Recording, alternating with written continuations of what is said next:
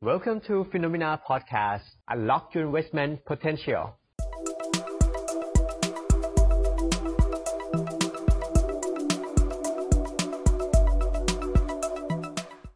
Wadika, Pom Chu Andrew Stotz. Today I'm here to talk to you about the AWS strategy. And since it's just you and me, I don't need this. Here I am in the FINNOMENA Studios and I'm going to talk to you about the all weather strategy and I'm going to try to take questions about what's happening globally all around the world and what are some ideas about investing so why don't we get started? And I'm going to go through some PowerPoint presentation. But if you got questions, make sure to ask them on the Facebook, ask them in the uh, on uh, YouTube, at any place that you're watching this on. Feel free to ask. So let's get started. How about that? I'm going to start off by going to my PowerPoint presentation.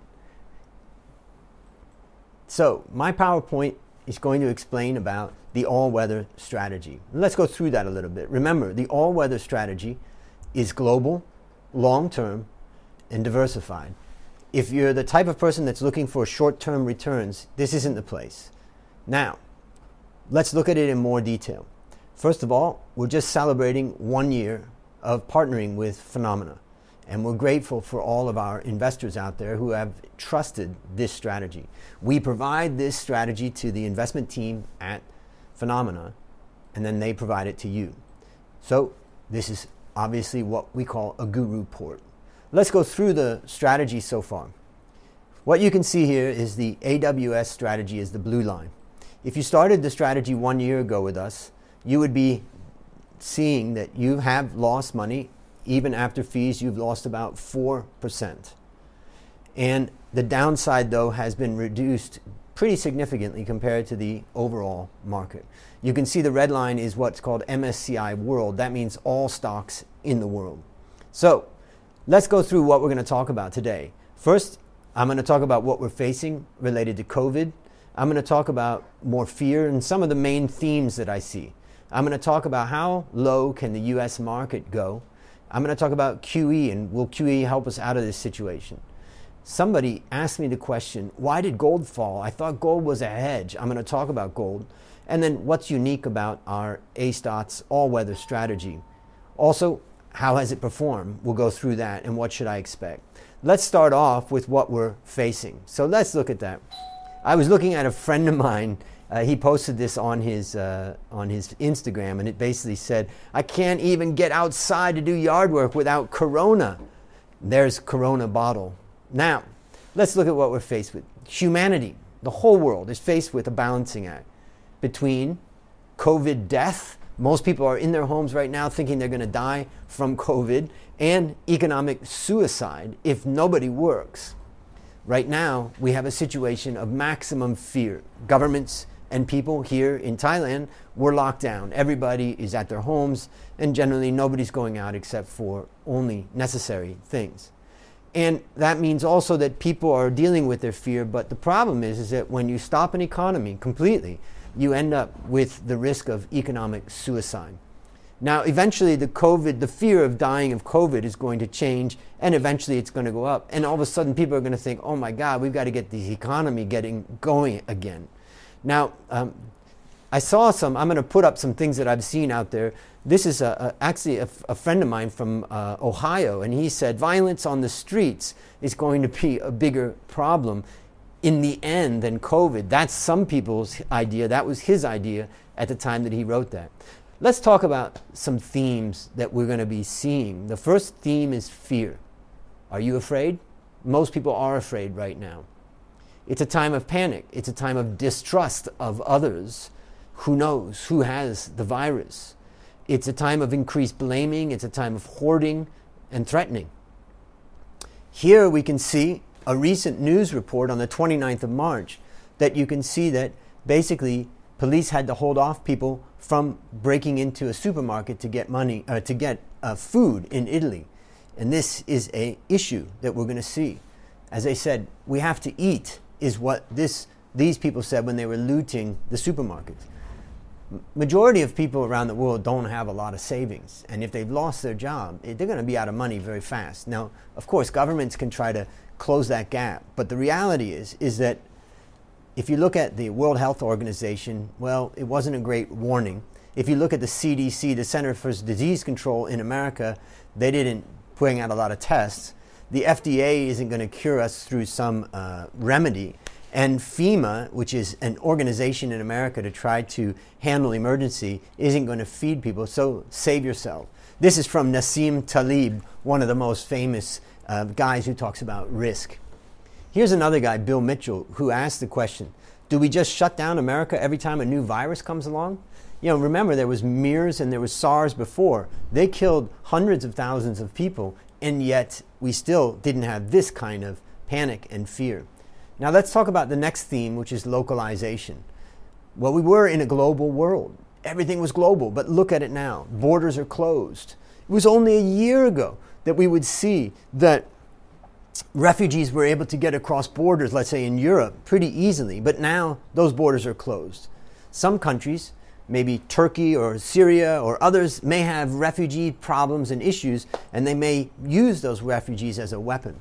Also, governments are focused on taking care of their own citizens, and the value of the local supply chain grows. What's your local supply chain? Here is mine on my soy, that's Sukhumvit Soy 12, and they're up at 4 in the morning working on their supply chain and getting our food out. So, as this one said, end of globalization? Yep. I think it, there is a huge impact that this is going to have. It could be how globalization ends. Here's another one from uh, from Taleb, Taleb, and he's basically saying that in the old days they blocked off towns in Europe to protect them. Here's another one the end of globalization. I think it's very true that there is a strike against globalization now. The, the third theme that I see is debt. Well, first of all, debt got us into this problem, and I want to talk for a moment to the camera, and I want to just talk for a second to tell you about what I'm thinking about this concept of debt. It's very important that we realize that we just went through a period of a decade of almost 0% interest rates. Everybody knew that was abnormal and really shouldn't have been. It's important that we know that interest rates are a tool, they're a pricing mechanism, and they price risk. But when they're pushed down to zero, the pricing mechanism of interest rates just doesn't work. Now, what you're seeing in the corporate bond market, for instance, is the pricing of risk has now gotten much higher. Now, the government, particularly the US government, can keep the cost uh, of the interest rate down on the government funds. But the reality is, is that eventually the cost, the interest rates can't be uh, held back forever. We don't control the price of mobile phones, of computers, of many things. So, why is it that we're so convinced that the Fed, particularly in the US, knows how to control interest rates? And eventually, what's happened is the system has broken. Let's look at debt a little bit more. So, here you can see government debt burdens are exploding. And eventually, that's going to cause currency problems. In fact, you can think about it. For the US, it's a scarcity of dollars. So people are buying US dollars right now. But there will come a time when they've increased the money supply so much that it's going to cause the value of the dollar to eventually fall. But what about countries like Thailand and others? If they want to raise money out in the markets, they're going to have to pay a high price. So it's easy for the US to inject unlimited QE, but it's not so easy for other countries, and they may feel it in their currencies. Also, government support will naturally favor big businesses big businesses seem to always win. It's the small guy that gets crushed. Also, expect debt wars. It's very possible that some countries will refuse to pay others, and this can cause a huge escalation. And then now, also in this chart, if you look at the gray area of this chart, you can see that the triple B rated bonds, there's a huge amount of high risk bonds outstanding. And those bonds are the ones that are getting priced up. The rates on those bonds are rising massively. Now, Moody's cut the outlook on $6.6 trillion of U.S. corporate debt. The outlook on every debt instrument has to be questioned now because companies may not be able to pay back. Also, here we can see that uh, UNCTAD has urgently called for $2.5 trillion aid package for developing countries. This is an important point. The developed countries, like the US as an example, have the power of the currency, have the power of the military, have the power of the government. But smaller and more developing countries just don't have this power. So this, this can hit us hard. Here we can see that $2 trillion, this is a representative in the US Congress, and he's the only representative that, that wanted to demand that everybody vote on this in the House of Representatives on the bill. What he said is $2 trillion Congress plus $2 trillion for the Fed and the Treasury, that's $6 trillion stimulus.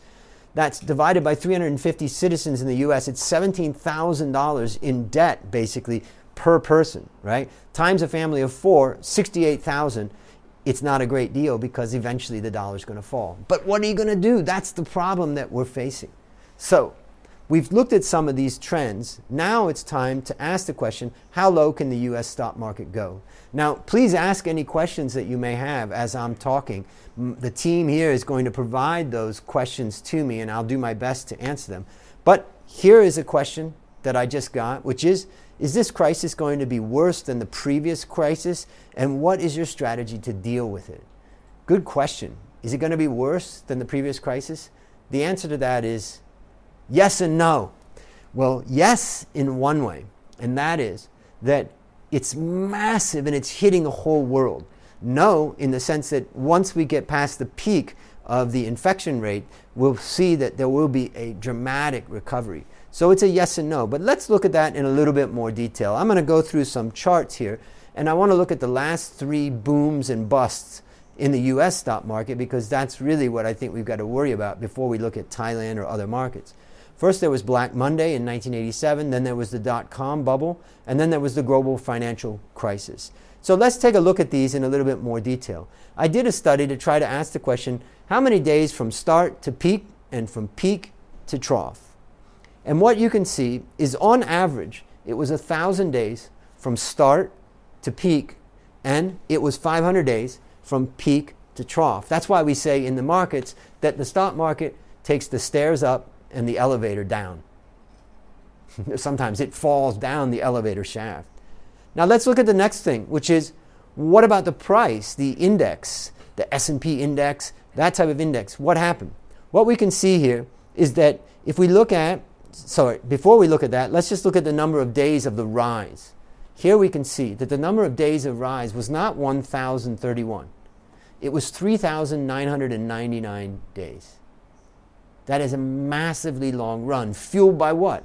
Mm, very low interest rates, and towards the end, tax cuts. That 3999 shows us that it was a very long bull run, and that's a big difference. But we can't, I can't come up with any good relationship between the length of the boom and the length of the bust. So let's just use the average days, which is 500 days. The peak of this, uh, of this boom was February 19th, 2020, and today we're now 43 days later. 500 days would be July of 2021 that we would hit the bottom if we followed the past patterns. Next, let's look at the index. The index is the US market again, the S&P, and what we can see is on average it rose 77% in the last 3 bull markets and it fell 44% from peak to trough. Now, what did it do in this one? You can see here 382% rise, a massive rise compared to prior booms. And of course, this rise was driven by almost 0% interest rates and tax cuts at the end. So, the positives are the market rise has been cemented by 5,000, 4,000 days of company performance. Maybe the companies are stronger and better. The downside is hey, the higher the rise, the larger the fall. And remember that it's fueled by tax cuts and near 0% interest rates. And these things were like uh, almost like giving drugs to a drug addict. Let's say a heroin addict, just giving them more and more and more heroin. And someday that addict is going to really crash. So I would say that the scenarios that I'm looking at is best case, we fall 40% from the peak. Base case, I'm expecting is 60%, and worst case is 80%. So let's look at the last thing, and that is the price to book ratio. If you look at the bottom of this chart, you can see that the price to book ratio in the 2007 crisis went from 2.6 to 3 times. That was a 15% re rating. on average, there's been a re rating of price to book of about 36% and a de rating of 48%. So, what about this one? Well, what we can see here is the re, the re rating went up. In other words, the price to book multiple went up by 151. How much will it crash? 40%, 50%? I would stick with my scenario of best case minus 40, base case minus 60, and worst case minus 80. Now remember, I'm talking about the US stock market. I'm not talking about the Thai stock market, the Chinese stock market. I'm talking about the US. The US is the one that uniquely went through this boom, and they are possibly going to pay the price. So let's review the negatives that we can see. It's a massive rise in the market, it could lead to a massive fall. The patient, meaning the stock market in the US, is already overdosed on low interest, which was the medicine. There's also a serious slowdown in the underlying economy. We're talking about massive unemployment. There's risk to the currencies as governments are printing money. Eventually, there could be a risk to the US dollar. Disruptions in supply chains could cause panic where they're not delivering food. In fact, I just talked to someone in America that said that they went to the supermarket and they couldn't, they, want, they had to wait in line, and once they got in there, it was empty. The supply chains actually in Thailand are very strong. And because a lot of people left Bangkok and went back up country to their homes, it took a lot of pressure off the Bangkok uh, supply chain system. And that, that's a saving grace for Thailand. Um, and then there's unexpected liqu- liquidity events which can cause panic. That means a bank has a hard time paying back its depositors, as an example. All right, let's look at the positives. Because, hey, there's always some positives. Well, companies are stronger than the past, they can adapt quickly. Another one is monetary and fiscal response by the governments has been massive, and maybe it could prevent the worst from happening.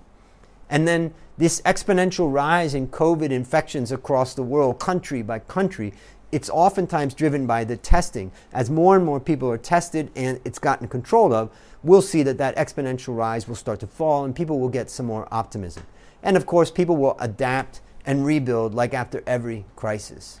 So, here's what we can see about the rally. The brown line in this chart shows that the rally was 3,999 days and it was massive. And there is my best base and my worst case that you can see. And there's a lot of downside left in the US market unless something turns around. So let's ask the question Does QE help us out of this situation? QE being US government quantitative easing. US government quantitative easing basically means the US government injecting money into the underlying economy. And by injecting that money and getting money flowing through the economy, it should have a positive impact. Well, one way of trying to understand the impact of QE is to look at a chart, and this chart is about the stock market in the US and ask the question what happened when QE was being announced? So let's go to that chart. Here you can see the chart and what you can see, I'm going to go through on the right side. On March 3rd, emergency rate cut by 50 basis points. It put the market up a little bit, but then it went down. On March 11th, increased overnight purchases, 175 billion US dollars. Market was still falling. On the 12th, announced 1.5 trillion in open market purchases in the US, and the market rallied, but then on the 15th, they cut rates to zero and the market continued to crash. The point is, is that it's very hard for me to see that the Fed intervention is going to save the day at this point. Now, let's look at another thing that we are faced with in the US. In the US, foreigners have been selling US Treasury bonds. This chart shows you that at the peak in March of 2014, foreigners had ownership of about 34% of the Treasury bonds of the US government, but now it's down to 28.9. And who wants to buy these bonds right now? We may have some flight to quality for these bonds, but eventually what we'll have is that the US will eventually have to find a buyer. Who is the buyer? The buyer will be the Fed.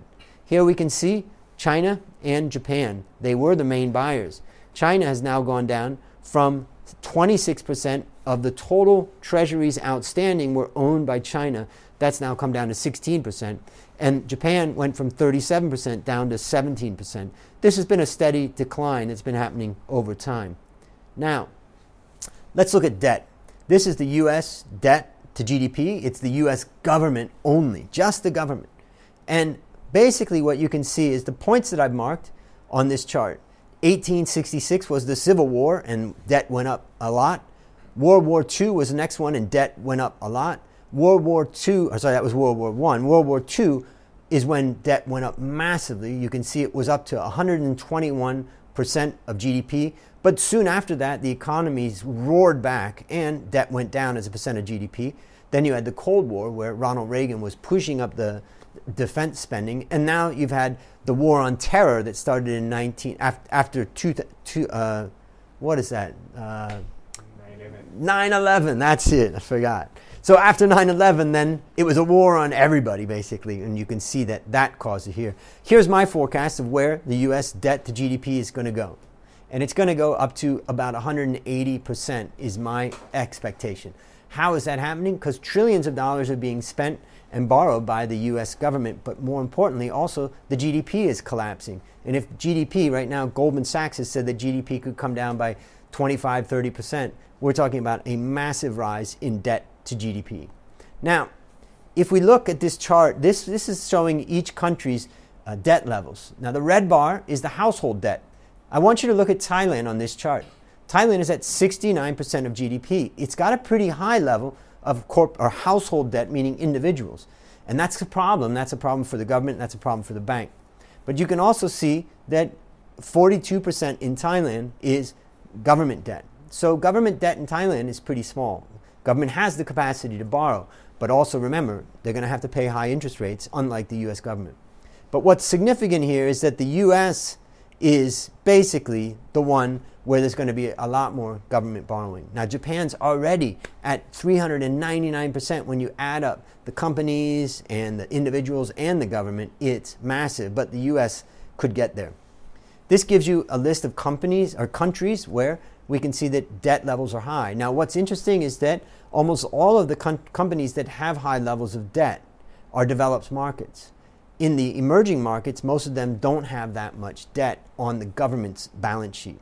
Now, somebody asked me the question why did gold fall? I thought it was a hedge. All right. So, this is one of my guests actually on my podcast, Raoul Pal he asked, he said, gold is dangerous in an liquidity event, but priceless in an insolvency event, meaning when there's no cash around, gold is very valuable.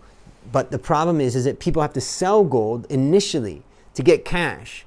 But as things start to improve, they want to hold gold. So right at the moment of a crisis, we tend to see that gold goes down, just like the market, because people are cashing that in to get dollars.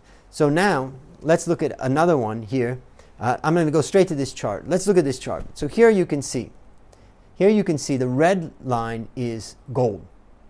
And gold fell during the period that the market fell, gold fell also. But the fall is much, much less.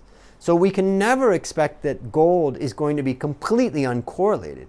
When markets crash, everything crashes. So gold is never going to protect you in every single moment. But over the long run, it can protect you relative to the market. Now, I think it's an important part that I would say about the strategy that we have, which is the all weather strategy, is that it's an equity strategy that uses gold, bonds, and commodities just as a tool to try to reduce risk. So let me just go to the next chart. This chart shows, look at that red line. The red line is the level of correlation between gold and the stock market. And what you can see is there's almost no correlation. It's re- re- between 10, plus 10, and minus 10. It's a very low amount of correlation. And that means that the, in the long run, gold can be an asset that we can use whenever we are really expensive in the stock market to hold more gold. So we consider it as a hedge, particularly when governments are printing money. All right, we've got a question. If you've got other questions, please feel free to type them in and send them in, and I'll try to answer them right now on air. Here's a question that I got, and that is in your latest target weight update, why did you decide to increase the target weight of gold for just a little? You went from 25 to 30%. Why not increase it more? That's a tough question. You know, naturally we feel like in a moment of panic, try to run to something safe and make extreme moves. But what I've learned over the years is that extreme moves, particularly at times of panic, can be very dangerous for our wealth. So I want to show you a slide that helps you to understand the way I think. So, there's three keys to my style. First is long term.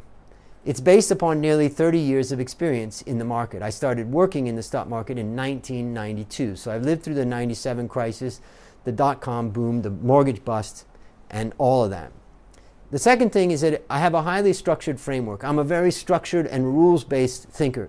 So I've built that framework over a long period of time, and then I have discipline to follow that framework. I'm not afraid to underperform or make to, to not have perfect performance during the time as long as I continue to follow that framework. So, to answer the question, now that you understand my way of thinking, remember that no asset class has beaten stocks over the very long run. Stocks, meaning owning companies, is your best way of performing over a long period of time. And that's what the all weather strategy is a long term strategy.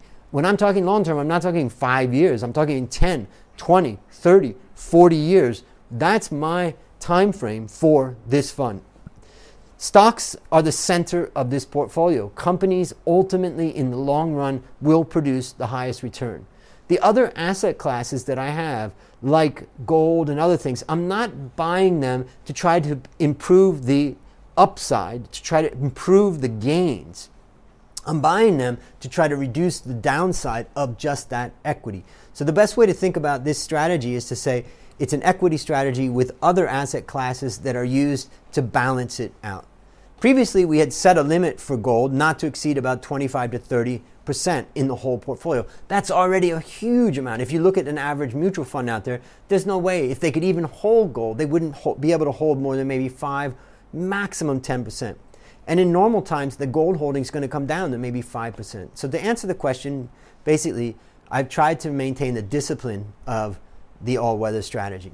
Now, here's a here's something to think about. This is an article written by Mark Hulbert, and he's a very famous guy in America because he studies newsletters. People who every month they come out with their recommendations and they recommend what to buy and what to sell.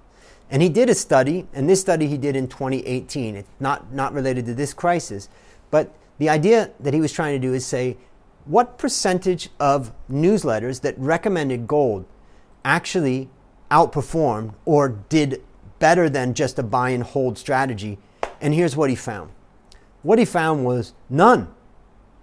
The percent of monitored gold timers who beat a buy and hold strategy over trailing 20 years, zero, 30 years, zero, and even 10 years, zero. Gold is very hard to, to be in and out of, so I would be care- careful about trying to go in and out. All right, now let's talk about what's unique about the all weather strategy. The point is that we're trying to grow and protect long term wealth with a balanced exposure. The strategy is well diversified across asset classes, and we want it to be able to fare well through various markets, various types of weather, and grow and protect long term wealth with a balanced risk exposure. As I've said, there's three keys to my style of the way that I manage, and that is long term perspective. I'm the wrong guy to be talking to if you want to know what's happening next week. But if you want to think about the next five or 10 years, I'm good at that. I'm a highly structured guy. I put together a framework that is a strong investment framework. And then I'm a disciplined person and I follow that framework, even though at times it's very painful and very discomforting to follow that framework. Now, we want to reduce the risk compared to an equity only strategy. I mean, the best case, as you said, as, as I said, you, said, you could say to me, Andrew, you said that equity is the best thing to own if equity is the best thing to own, then why don't I just own all equity? Well, the point is, is that I'm trying to reduce some of the downside. The core of the all-weather strategy is always stocks. But we know that stocks have pretty massive downturns.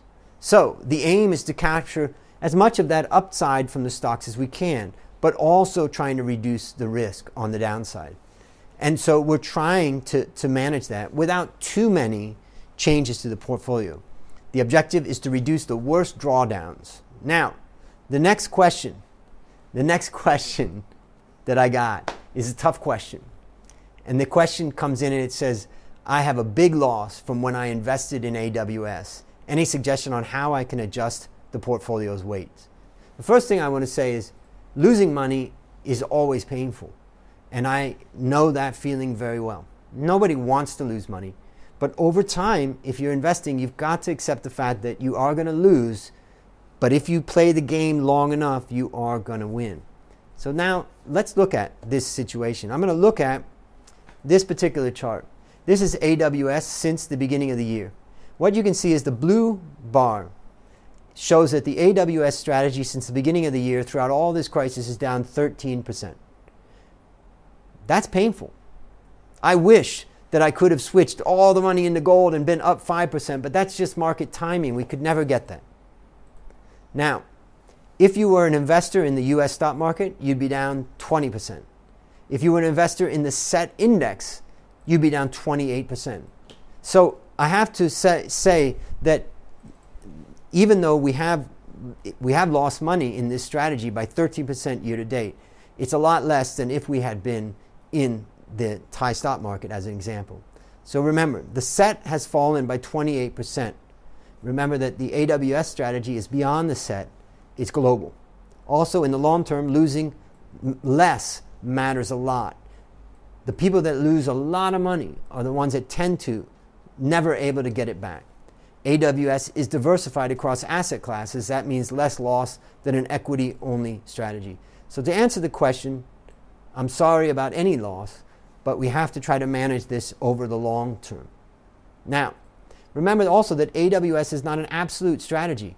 Losing is always painful, but cannot be completely avoided if you want to get the long term gains in the stock market. Our aim with AWS is to capture the high returns of investing in stocks, but have lower drawdowns than an equity only strategy. Okay, we got another question. And before I answer this question, let me just add one thing on to the last question.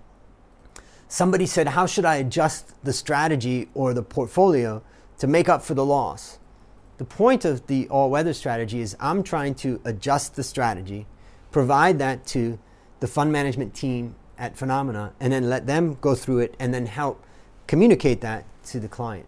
So, my first advice is that follow the strategy. If you break the strategy, then you're not going to get the advantage of what I'm trying to do 24 7. Just like every other fund manager out there, we're all working the hardest that we can to try to do the, the best that we can. So, so the answer to that question really is, is that stick with the strategy, stay disciplined. So the next question is Should I reduce the investment exposure during this situation? Well, based on the factors that have historically worked best, markets are constantly evolving, and as such, strategies got to evolve. Therefore, we're continuously conducting research, and I'm constantly working on the strategy. And my objective is to do it as a set it and forget it so that you don't have to do that. Investing is a game for the long run, but must always, you've got to be always careful about making changes to a strategy when the short term conditions are brutal. Any modifications to our methodology are made after thorough research testing and careful consideration. Remember, global, long term, and diversified is what we're going after with the all weather strategy. Global means we invest globally, not only in Thailand. Long term means gains from long term equity return while trying to reduce a portion of losses during equity market downturns. And diversified means diversified globally across four asset classes. So, the strategy invests in four classes, asset classes equities, bonds, commodities, and gold. The benefits are you're getting a global allocation beyond the Thai stock market. So, what happens if the Thai stock market is down for the next five years? Also, you're gaining exposure to fast growth countries and sectors. You're also avoiding some home country bias. We all tend to invest where we are. The risk, of course, one major risk is that the baht strengthens over time. Now, here's my friend Khun Sirivat, and he struggled after the 97 crisis and he had to rebuild himself. I have a lot of respect for what he did over time. But the point is, sometimes our own domestic markets could suffer a lot, and that's the reason why that uh, global is valuable. Now, let's talk about long term. We want to gain from long term equity. A strategy built around equity is what we've got, and it's historically the best way to grow your wealth. No other asset class has outpaced inflation more than equity. Now, throughout our backtesting period, equity exposure has averaged about 70%. And it can range from when we're really pessimistic, 25%, and when we're really optimistic, 85%. The testing also shows that the strategy lost significantly less in the past two major crises. So, what's the benefits? Regularly investing in a long term portfolio is the best way to build your wealth over time. Long term investing removes the trouble of watching the market every day. Also, it can reduce stress. Leave the stress to me. Risks, even this long term strategy, could massively fall. Every strategy can fall. But also, you could miss allocating your money into the next big sector or country or something. Some people they say, "Oh, I want to be able to rotate. I want to jump into Turkey stock market, and then I want to jump into the Russian stock market, and then I want to jump into the U.S. stock market." That's hard. The last thing I want to say about long term is I actually built I built this strategy around young kids. And I wrote my book, How to Start Building Your Wealth Investing in the Stock Market, for young kids. Not just for any young kids, but for these five young kids in this picture. Who are they? Those five young kids are my five nieces. That's Hannah, Audrey, there's Elsie, and there's Sophie, and there's Kristen. I wrote the book to help them invest for the long term, and that's what they do. Now, for those who want a diversified portfolio, that's what we have. We are going across different asset classes to reduce risks, and also we're reducing concentration in any particular country or sector. We're also reducing some equity risk by blending in bonds and commodities and gold. And that reduces the country risk by owning assets in each country. The benefits are you have reduced risk, and that gives you more comfort. It allows investors to focus on creating wealth rather than growing it. It's less focused on trying to time the market, and even the diversified strategy could fall massively. You could miss allocating your money again. You could say, "Oh, Andrew, I don't want to do that. That strategy is so boring. What I want to do is a really fancy strategy." Well, those are hard to implement, and they don't always get it right. Remember that we create, grow, and protect our wealth. In fact, I do a podcast called My Worst Investment Ever, and I've learned a lot from that podcast. I've interviewed more than 200 people, and I've learned that, you know, to win in investing, you've got to take risks, but to win big, you've got to reduce them. I've identified six ways that people lose their money. First, they fail to do their research. The second is they fail to properly assess and manage risks. The third is that they're driven by emotion or flawed thinking. What about you? Have you made emotional or flawed thinking and decisions? This is very, very common. They've misplaced trust, they've failed to monitor their investment, and we'll see right now that many people who started investing in startups will lose almost all of their money. It's not it's, it's a great way to become rich, but it's also a great way to lose all your money. So finally, let's go through how AWS has performed and what should you expect. So this question just came in, how do you manage the portfolio during this situation? How do you know that this is the best solution for investors? Well, basically, I've tried to explain how I manage the portfolio, but I don't know that this is the best solution for investors. It is a strategy that fits me and my personality, and that's why I've created it and I've provided it to FINNOMENA. It may or may not fit you, and you've got to think about that, you know, on your own. Now, what would be the portfolio adjustment from now on? Well, the fact is, is that I've made recent adjustments and I'm going to go through those. I don't see any new adjustments coming. How it can go. So let's go into it. Right now, we're in very rough waters. The opening of 2020 has been very rough. It's not easy to sit still when the value of your portfolio falls massively in a day and then it bounces back in another day.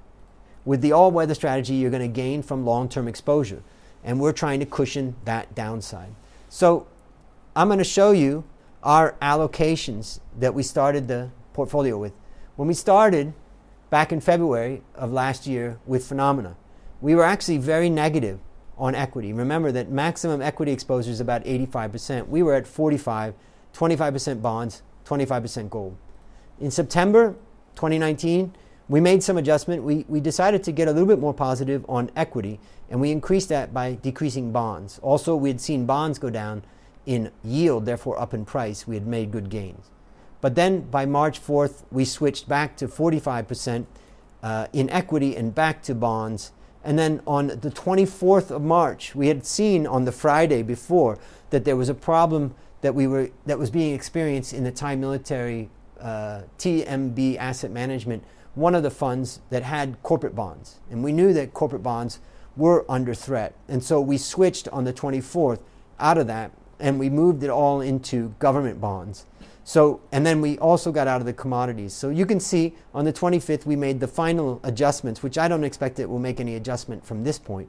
That's 25% equity, very low, 45% bonds, and 30% gold. And that's also no allocation right now to commodities.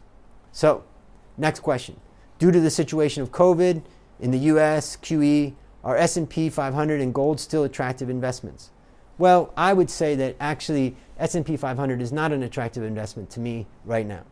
I think that it's a possibility as you've seen from my analysis that the S&P 500 could fall by another 30, 40, 50%. It already was very high it was pumped up by very low interest rates. And so the S&P, I would say, is not an attractive investment. And even though it will bounce back some days, I don't mind to miss some of that upside right now, as long as I also protect against the downside. Now, is gold attractive? I think gold will continue to be attractive as, as a hedge against that. Now, if you've got uh, if you've got questions, make sure that you've put them in. And if I if we have any other questions come in, feel free to let me know, and then I'll start to answer some of those questions. So, for the moment, the safest, one of the adjustments I'll just talk about that tries to answer one of the questions I had, which is for the moment, the safest bond alternative for a Thai investor is short term Thai government bonds. This is the risk free asset in Thailand. To achieve that, we've shifted the bond allocation away from a mix of high quality corporate and government bonds to straight government bonds. And that was the, the, the change that we made previously. Also, we've previously we saw further downside from all-time high in equities, and so we moved equities down to 25%. The U.S. is the most overvalued market, and so we've decreased U.S. exposure to five. Again, we have rules and we have a structure that we follow, and that's the reason why we don't go to zero. Bond allocation now is at 45 that is a very high amount of exposure to bonds. As far as commodities are concerned, this is not something that I'm going to play around with at this point because I think we have to wait for some recovery. Now, oil price is crashing and then bouncing back. It's a little bit more of a political football, but I would say that for right now, I'm comfortable to have zero weighting in commodities. And finally, we've increased the weighting in gold slightly. So here is the result of what we can see. In March 2020, everything fell, but the all weather strategy lost less than if you were just owning the US or the world market. And what we can see is that it outperformed the world equity by 4.5. Now, nobody can sit there and say, hey, we lost 8.9%, we outperformed. Losing sucks. Liquidity needs, uh, you know, liquidity needs in the market has caused gold to fall. It's been negative but also we see that we have some liquidity in bonds and that's pushing it down. But that brings us back to where we started this whole presentation, and that is to say that basically right now we've averaged about 45 to 65% in equity, and now we are down to 25% in equity. The downside has been reduced, and since inception, AWS has had about half the volatility of the world market. You can see that blue bar in this chart shows the volatility of the AWS portfolio to be 11.6. And that compares to if you were just owning either US or world. If you were just owning those, you would have had at least a double, almost a triple volatility. So that's part of what we're going after. The last thing that I would talk about is the downside. Here in this chart, I've looked at the 10 worst days.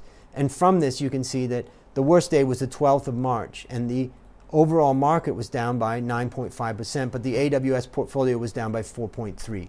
That's the objective of what we're trying to do is reduce the loss. And that is the key key thing about the AWS strategy. So for right now, I'm going to stop at that point and I'm going to ask if we have any questions.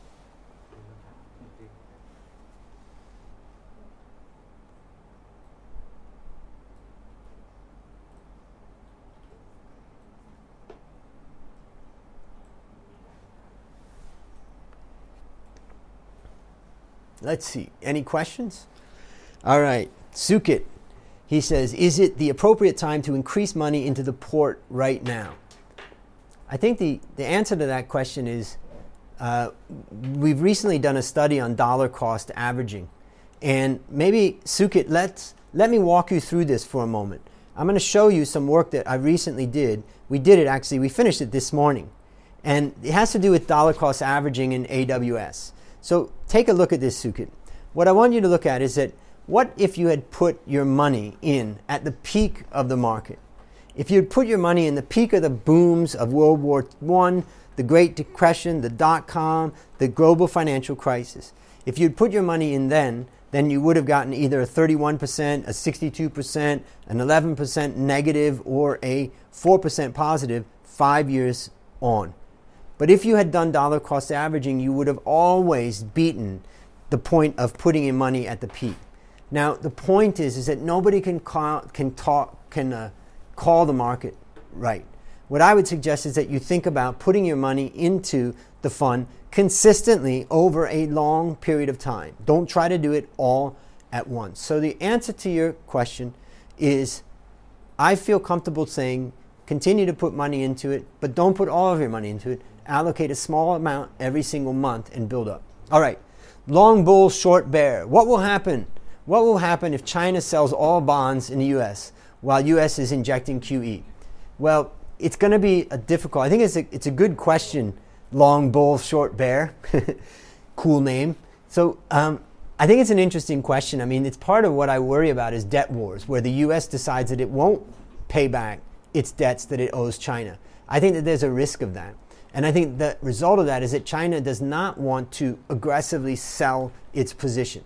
So the, the answer to that is I don't think that the China is going to try to sell out its whole position. They're going to try to slowly do it. Now, the point that you may be thinking about is that if China's not buying US bonds, who's buying it? If nobody's buying US government bonds, then what's going to happen? The US government's going to have to raise interest rates, and that's going to be a killer.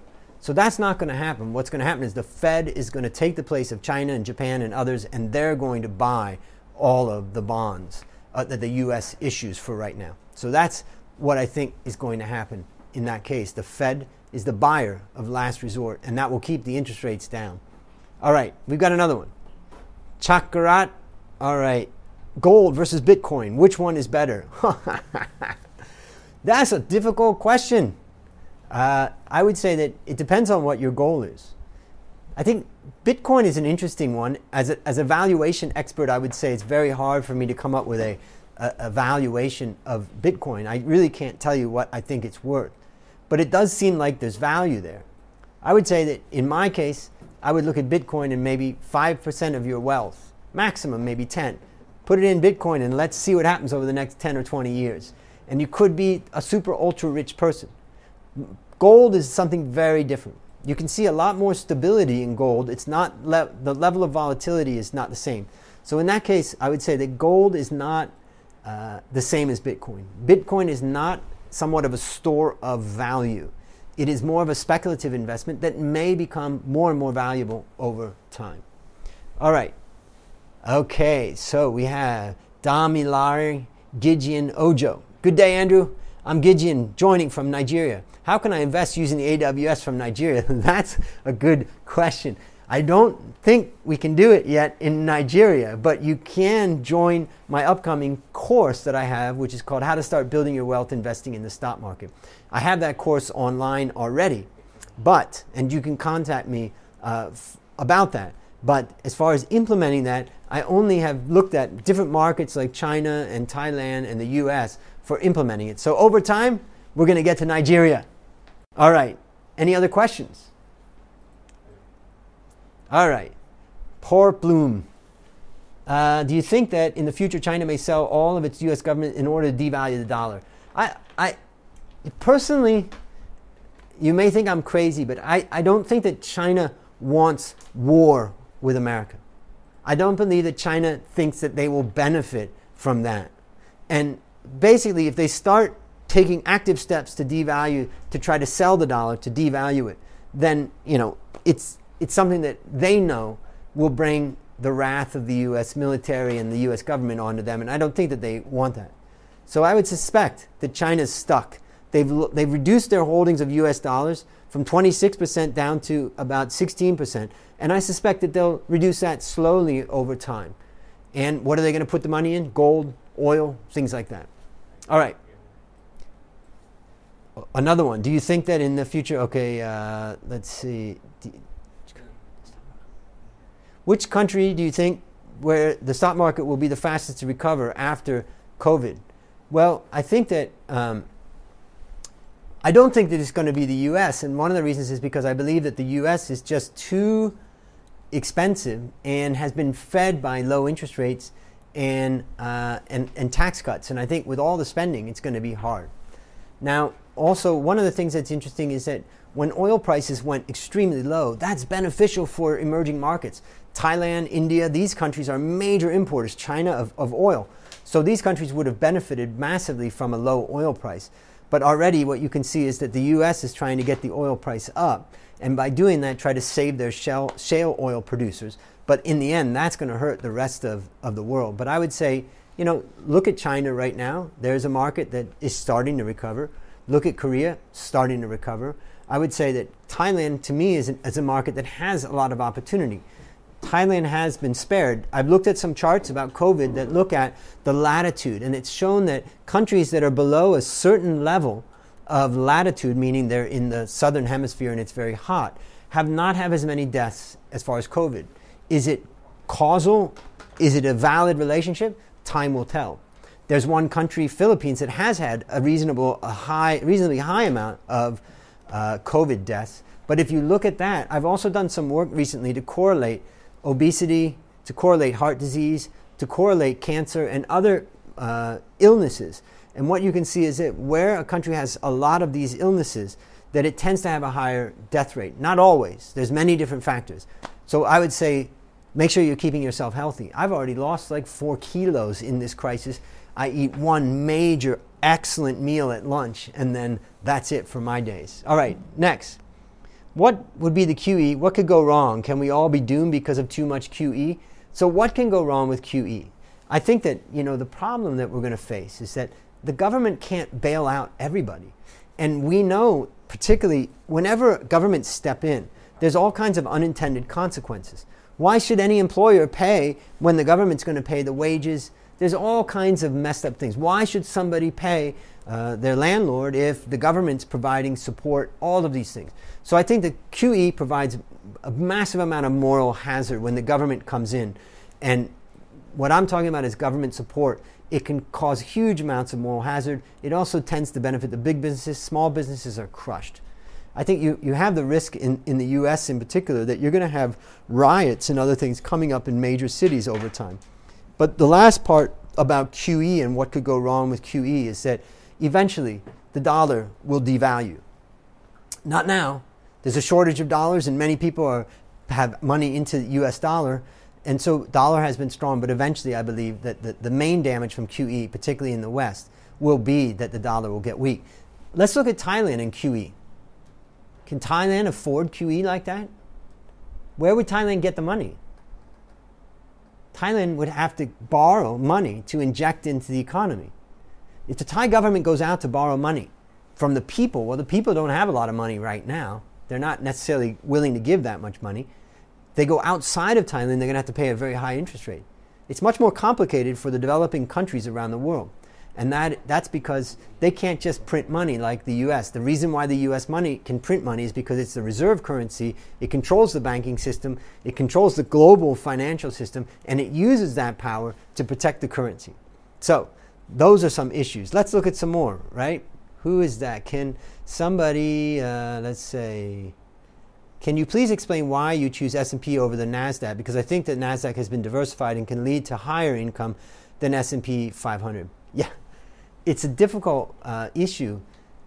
If it was up to me, and, and you implemented this strategy, my, my course and my book called How to Start Building Your Wealth Investing in the Stock Market basically says that if you can buy all stocks in the world, why not own that?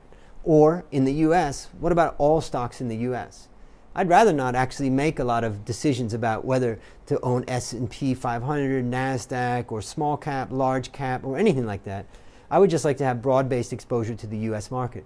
But the problem is, is that the AWS portfolio has to be executed through mutual funds.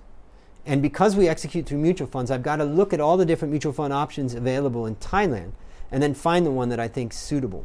And the S&P one is suitable. Also remember, I'm trying to reduce the cost, the fees. So I'm trying if I have two mutual funds and they're somewhat similar, and one's at a lower cost, I'm going to choose that one.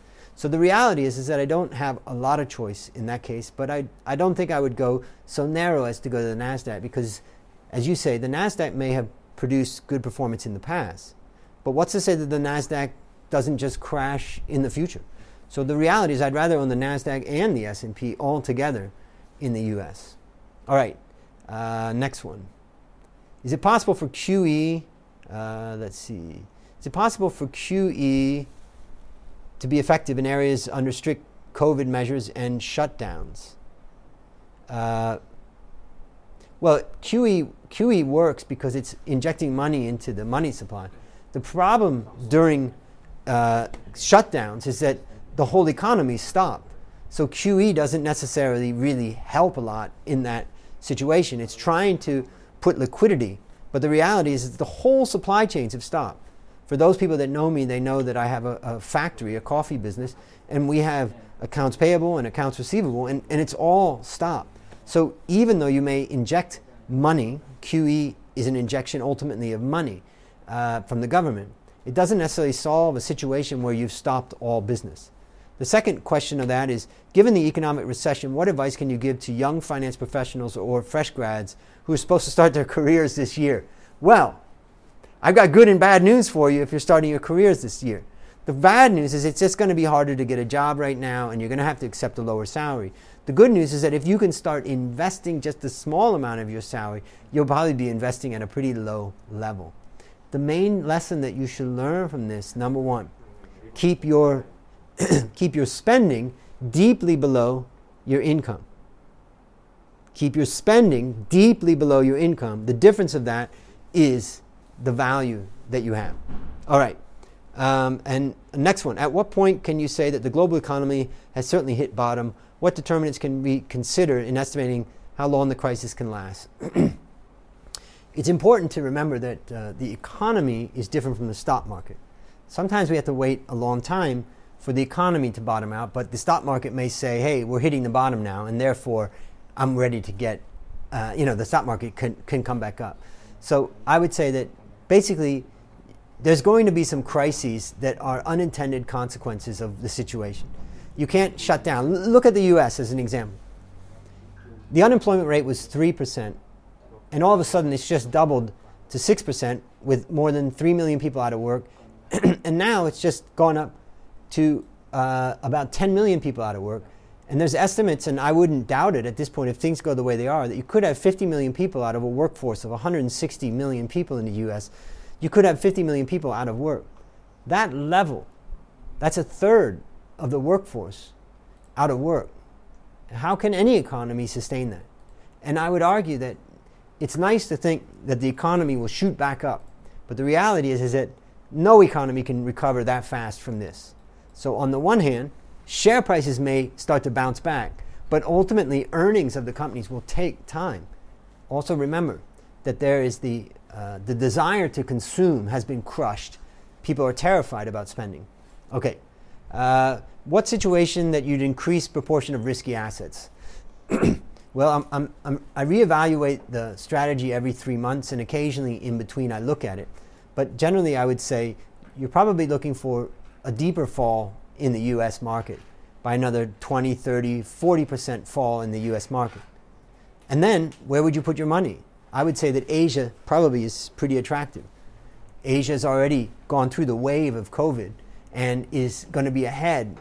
In addition, a lot of countries in Asia have young people that are not going to be affected by the COVID, you know, to the extent that older econ- people like in Italy, it's a lot, many, many more older people there. And so I would say that you're going to see that Asia probably would be the place to get some exposure over the next couple of months. Uh, next one. If we face a global recession, and in such a situation, many of the manufacturing uh, companies will lose business, and some are already closing. considering the impact it will bring on the livelihood of poor laborers, how do you think the companies may come back with a new funding strategy to pay off the basic salary? Okay, so this is the problem. we have, in some ways, a new class warfare. Communism was ultimately a class warfare system. And the class warfare was the laborers, the working class, against the owners of the capital. But nowadays, you have a class that's in between that, and that is what I call the Zoom or the Skype class. The Zoom or the Skype class are the ones that are posting pictures on Instagram about their cool office that they set up at home. And it's awesome, and they can work from home. Those people are not being hit as hard right now as the laborers who lose their job right away. Now, governments are trying to help, but how much can the government help? Eventually, the Skype and the Zoom class, I believe, will take a major hit, and they're not prepared for that. And when that happens, then they'll be saying, we probably need to go back to work. But for right now, unfortunately, the laborers are going to suffer. And how, when governments force businesses to shut down, how can businesses pay laborers? Normally, there's severance pay and other things. It's harder for laborers to get that. So I think that it's ultimately, if you shut down the economies the way that we do, we have to accept the fact that it's going to push. Think about a husband and wife, a young couple. Maybe they're not highly educated, but they were making good money and they got a chance to put their child into university. It took everything they had. But now they've been knocked back, their child's going to come out. You've got a whole class of people that could take a hit that could last five or ten years. I just looked at a study, you can look for it online. It said that it attributed 500,000 deaths to the last crisis in the OECD nations, meaning the largest countries. That research was fascinating, and they tried to tease out the deaths that were happening and try to see if, there's, if you could strip out all other factors. And they found that many people, in particular, died of cancer. That's not to consider suicides and other things. But because they stress levels were high, immunity is weak, and also they couldn't afford the treatments. So it's very tough. Uh, next question What is the most sensible thing to do between bailing out or letting businesses fail? Uh, back in 2008, many people said that the government should have let the banks fail instead of bailing them out, but it's happening even more now than back then. Though we could see that without the government stepping in, a lot of small businesses. Okay, so the point is um, from your video yesterday, it's not hard to imagine that a few defaults could spark even worse crisis. You know, it's the hardest part about this situation is that the government's fed cheap money to businesses and banks and consumers. And they did it for a decade in cleaning up from the last crisis. They didn't let any banks fail. And the result of that is that we're back where we are. And I would argue at this point that uh, you've got two problems. The problem that that created by having interest rates so low and pumping up the economy and the markets the COVID just pricked, it was the pin that pricked the bubble. And now we're trying to clean up from that. I would say that from my perspective, you're really stuck at this point because uh, that caused such a problem, a distortion. Interest rates should have been very high in the past, particularly for country, companies that were high risk or governments that were high risk. but every interest rate was kept down. So you've already caused a serious problem. Now, the question is do you let banks go bust right now?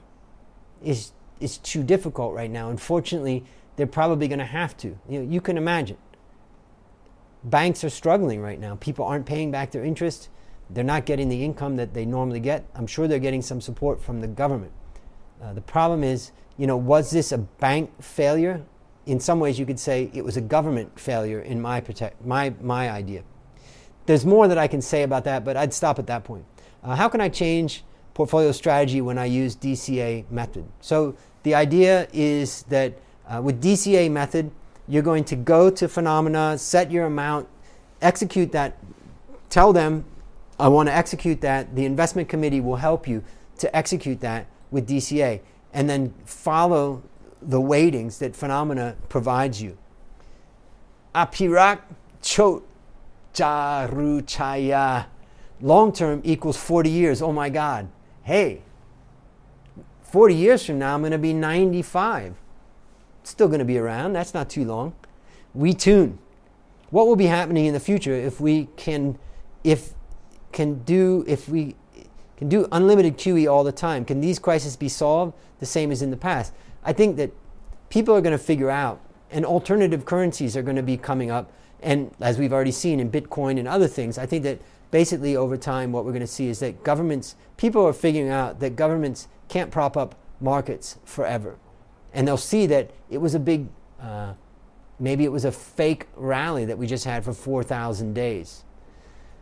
Um, will AWS call to sell all T- TMB, TM like FINNOMENA?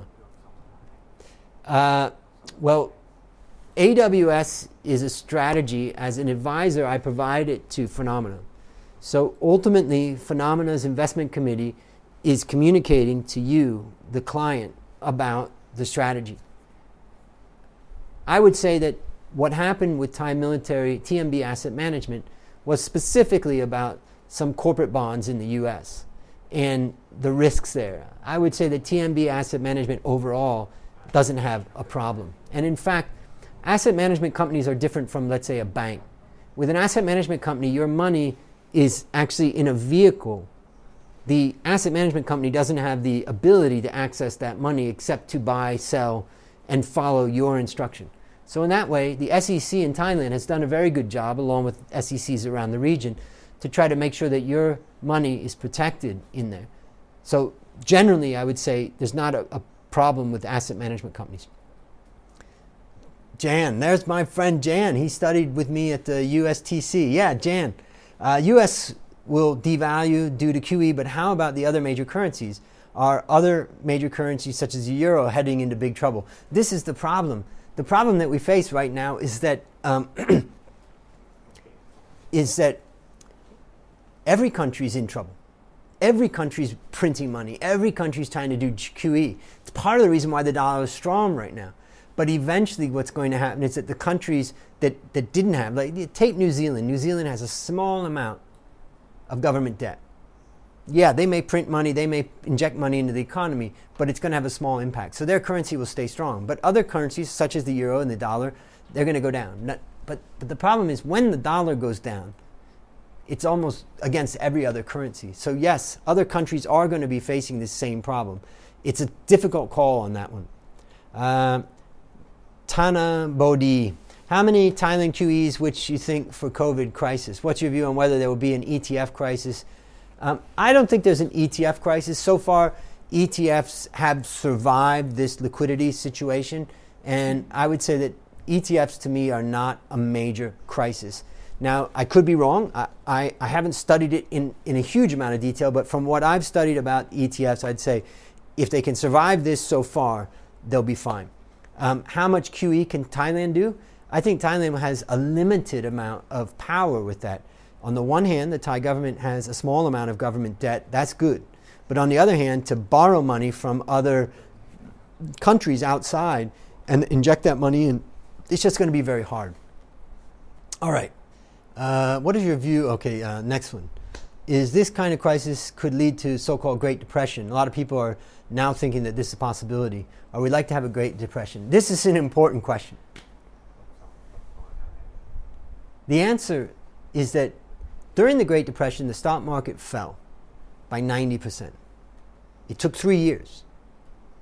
During the Great Depression, unemployment rose to 25% over that three year period. It was brutal. I think the most dangerous thing that's happening right now that we have to accept is that when you shut down the economy, you're going to cause mass unemployment. The US is about to get unemployment to be higher than it was in the Great Depression. Now, you may say, some people may say, it's temporary, government can step in. But the level of despair of that level of unemployment is unbelievable. So I think we do have a very strong risk of a Great Depression. And I think that, that my hope is, is that governments, as soon as they get through the COVID crisis, the immediate crisis, that, that they move then to reignite their economies. Think about Thailand. We're in a hot environment. We haven't had a huge amount of deaths. I think the latest numbers maybe nine or ten right now. We're in a hot environment. Hot environments seem to reduce the amount of COVID infection. And the world needs goods and services because they're not working in Italy, in, in Europe, in the US. Imagine if we could somehow get back to work. it would allow us then to start to recover from it. So there's still a chance that we can recover, but it has to happen by turning the economy back on. When that happens, I don't know. That's up to governments. Next question. Tiradon. When to change from each asset class? There is a delay to switch from one to another and miss the target price. Is it significant to consider under the volatility situation? I think that you have to set your plan. Now, in, through FINNOMENA, you can execute right away. They're going to tell you when the strategy's changed, and you can execute right away. I think you should follow that as best that you can. And if you're trying to do it on your own, it's difficult, and you, you just need to do it as quickly as you possibly can. All right, last question. If an investor is able to set and forget his strategy for 10 to 15 years, is then 100% equity allocation suitable? That is an excellent question. The answer is generally yes. If you could own only 100% equity and hold it for 10, 20, 30, 40 years, 50 years, look at Warren Buffett. He held an equity position in the stock market for maybe 60 years. Yes, but most people aren't able to do that. If you can do that, I challenge you to do it. You will end up with a huge amount of money at the end. But it means that you've got to ride 50% downsides on the equity and not sell during that time. In fact, you want to contribute. If you can do that on your own, I would suggest that that's probably the best long-term strategy. But many people can't do that, and that's what we're trying to do is provide some level of risk management in that process and keep you exposed to equity, and that's what we're doing through AWS. I think that was the last question. So, I want to thank everybody for paying attention and listening and going through it. And uh, remember, if you have more questions, you can put them at finnomena.com slash ask or F-I-N-N-O dot me slash ask dash stotz. I'm happy to take more questions and I would be happy to discuss it more, but I don't want to take up the rest of your day. So I want to thank you again. Have a great day.